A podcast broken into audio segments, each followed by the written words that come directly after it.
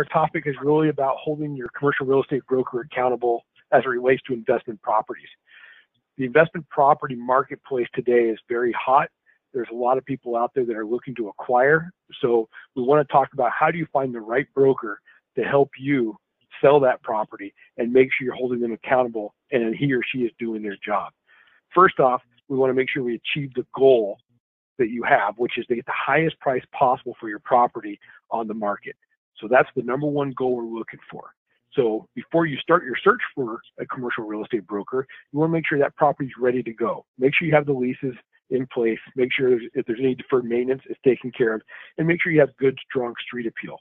Once that's ready, you start your conversations with various brokers to find the right one that matches with you. Some of the things you really want to ask them is what's their detailed marketing plan or strategy for your property? Because you've got to get maximum visibility and exposure. In today's market with technology and the ability to get out there on a worldwide basis, you want to make sure you have the ability to get it out there in a class A marketing material format. So when you're talking with those brokers, ask them what are they going to do to make your property look the best. You want the HD quality pics, you want the high res brochures, you want drone flyovers and video, you want to have site plans, you want to have a vault with all the information needed so they can do their feasibility, not retrade you. You want to have good flyers, good mailers, and outbound calls. Not the broker that's going to sit there waiting for the phone to ring. You want the broker that's going to actively make calls, and they're going to tell you who they're calling and give you a report on that. You got to make sure that the buyer's impression the first time they see it is a wow. You want that first impression. You don't get a second chance to make that first impression. So make sure that broker you're talking to is going to give you that wow factor presentation. That is key in making sure when you're talking with these potential brokers. Ask your broker how will they find that unknown buyer. You don't want that broker is going to bring you the three buyers they sell everything to. Chances are you won't get the highest price that way. You've got to create an opportunity to have some type of competitive bidding going on. So if the property is positioned right and it's out there in a worldwide basis, you can get more unknown buyers looking at your property. So not just that local market MLS. Make sure that they have mass exposure. You've got to get as much visibility as possible. For sure, you have to have that. And then don't fall for the comment they always make. I have a buyer already. Would you like to sell? Say, great. Find me 20 buyers so I can get those 20 bidding against each other. So you must list your property. Don't get talked into having a dual agency come in and say, I'll represent you. I've got a buyer. We'll do it together I'll save you some money. No, they won't. They will cost you money. Get that property listed. Make it happen.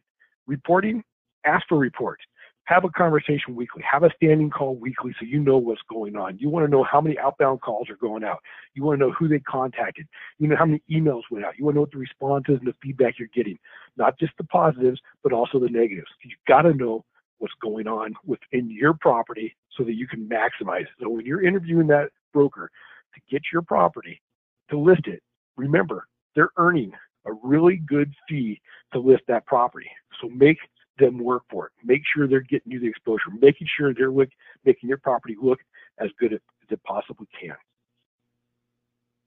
My final thoughts around this is make sure on the goal that you have the same goals in mind, that you're going to get the highest price possible for your property. You also want to make sure your property is ready for sale. You want to make sure you have good street appeal. You want to make sure you have everything in line that's necessary for that property to be sold at the highest price possible.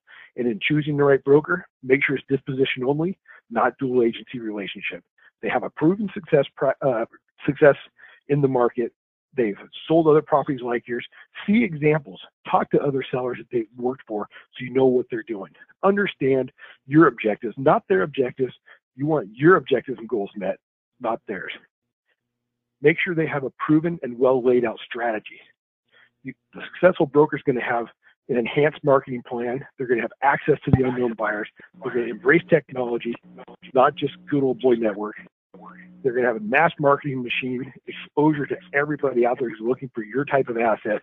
they're going to create an incredible market for your property. So they're going to put your property in the market to make a transaction happen, not just on the market. And they must have knowledge and ability to negotiate on your behalf. So again, that experience factor really plays into it. So I want to thank you for your time. If you have any questions, please reach out to me. I'm more than happy to help you.